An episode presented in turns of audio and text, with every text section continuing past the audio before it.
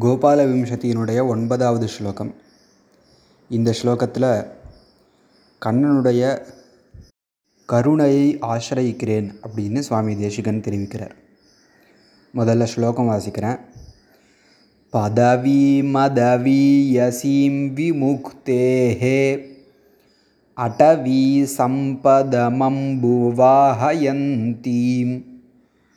அருணாதரசாபிலாஷவம்சாம் கருணாம் காரணமானுஷீம் பஜாமி திருப்பி ஸ்லோகம் சொல்கிறேன் பதவி மதவீயசீம் விமுக்தேஹே அடவி சம்பதமம்புவாஹயந்தீம் அருணாதரசாபிலாஷவம்சாம் கருணாங்காரணமானுஷீம் பஜாமி.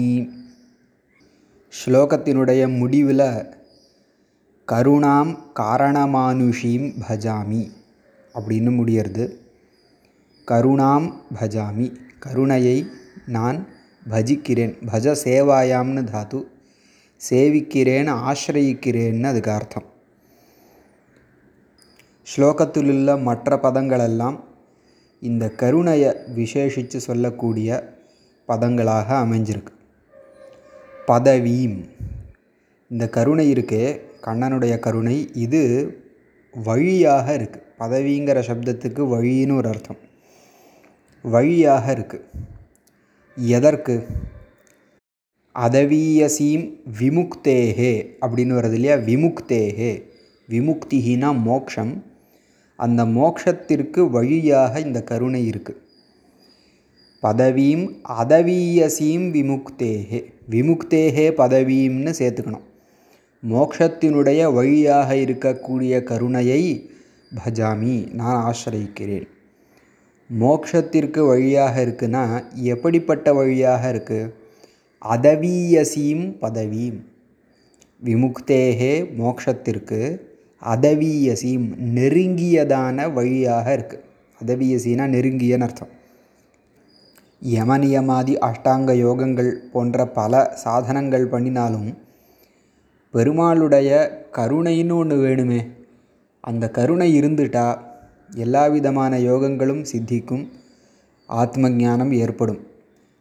அதனால் பெருமாளுடைய இந்த கருணை அதவீயசி பதவியாக இருக்குது விமுக்தேகே மோக்ஷத்திற்கு அதவீயசி நெருங்கியதான பதவி வழியாக இருக்குது அப்படிப்பட்ட கருணாம் கருணையை நான் பஜிக்கிறேன் ஆசிரயிக்கிறேன்.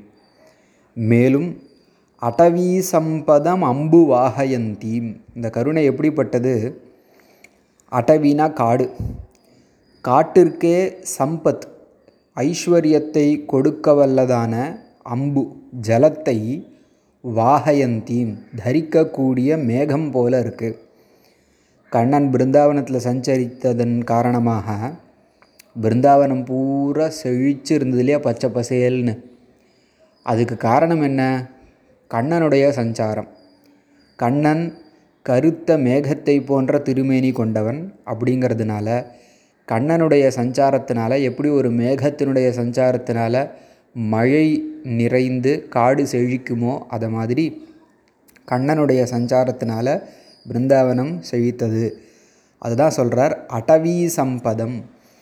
அடவினா காடு அதுக்கே செல்வத்தை கொடுக்கக்கூடிய அம்பு வாகயந்தி ஜலத்தை தரிக்கக்கூடிய மேகம் போன்ற கருணாம் கருணையை நான் பஜிக்கிறேன்.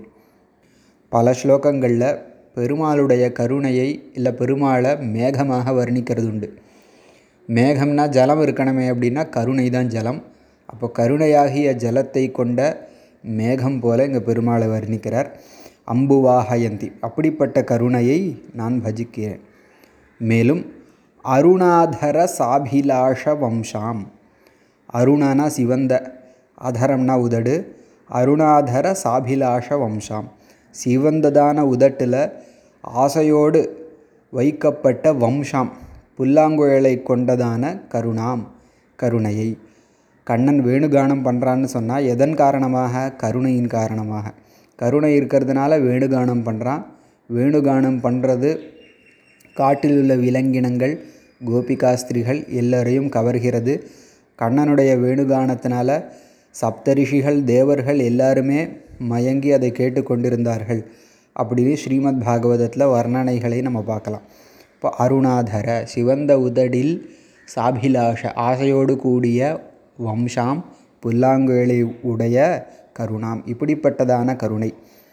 மோக்ஷத்திற்கு நெருங்கிய வழியான கருணையை காட்டிற்கே செழிப்பை கொடுக்கக்கூடிய ஜலத்தை தாங்கக்கூடிய கருணையை சிவந்த உதட்டில் ஆசையோடு வைக்கப்பட்ட புல்லாங்குழல் உடைய கருணையை மேலும் காரணமானுஷி ஒரு காரணத்திற்காக மனித வடிவம் கொண்டிருக்கார் இல்லையா? பெருமாளுக்கு இங்கே வந்து அனுகிரகிக்கணுங்கிற கட்டாயம் கிடையாது.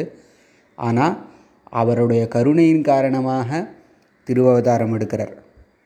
அதனால் காரணமானுஷிம் காரணமாக மனித வடிவை கொண்டிருக்கக்கூடிய கருணாம் இந்த கருணையை பஜாமி நான் ஆசிரயிக்கிறேன்னு ஸ்லோகம். ஸ்லோகத்தை திருப்பியும் சொல்லி முடிக்கிறேன். பதவி மதவீயசீம் விமுக்தேஹே அடவி சம்பதமம்புவாஹயந்தீம் அருணாதரசாபிலாஷவம்சாம் கருணாங்காரணமானுஷீம் பஜாமி.